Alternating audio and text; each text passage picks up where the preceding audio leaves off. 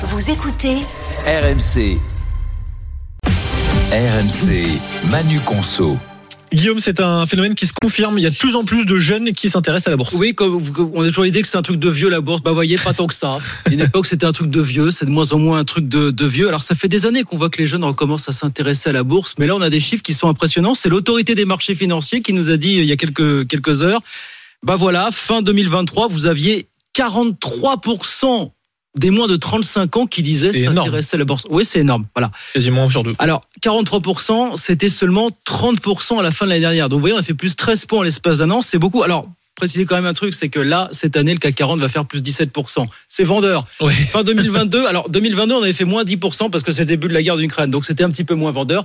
Mais là, vous voyez qu'avec tout ça, finalement, les jeunes sont de plus en plus enclins à remettre un petit peu d'économie dans la bourse. Bon, sauf qu'il faut pas s'aventurer euh, là-dedans comme ça. Il y a beaucoup de choses à apprendre pour éviter. Alors, les... Il faut pas voir les arnaques même. Il faut, il faut effectivement apprendre beaucoup de choses. Quand- ben, ça, on le sait depuis façon euh, de, de- de- historiquement. Quand on commence la bourse, il y a plusieurs choses. Un, faut commencer avant de faire des bons choix, faut commencer par en faire des mauvais. Il faut commencer par se prendre des gadas en bourse, comme ça qu'on apprend.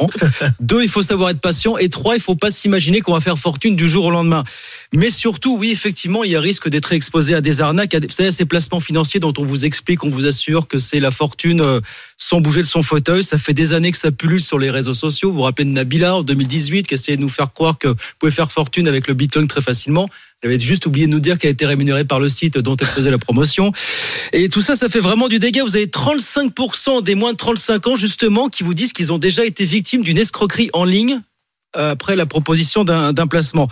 6% seulement pour les plus de 55 ans. Donc vous voyez, quand on a l'âge, on a l'expérience. Ce qui prouve bien qu'il y a toute une éducation financière à mener sur le sujet. D'ailleurs, l'AMF, l'autorité des marchés financiers, le rappelle à tous les jeunes, prudence, documentez-vous, renseignez-vous et surtout, ne croyez pas ceux qui vous promettent des placements sans risque parce que ça, tout simplement, ça n'existe pas. Et puis on retiendra ce conseil. Donc il faut se planter pour y arriver. Absolument. Merci beaucoup Guillaume Paul. On retrouve euh, votre votre chronique évidemment en podcast sur l'appli RMC.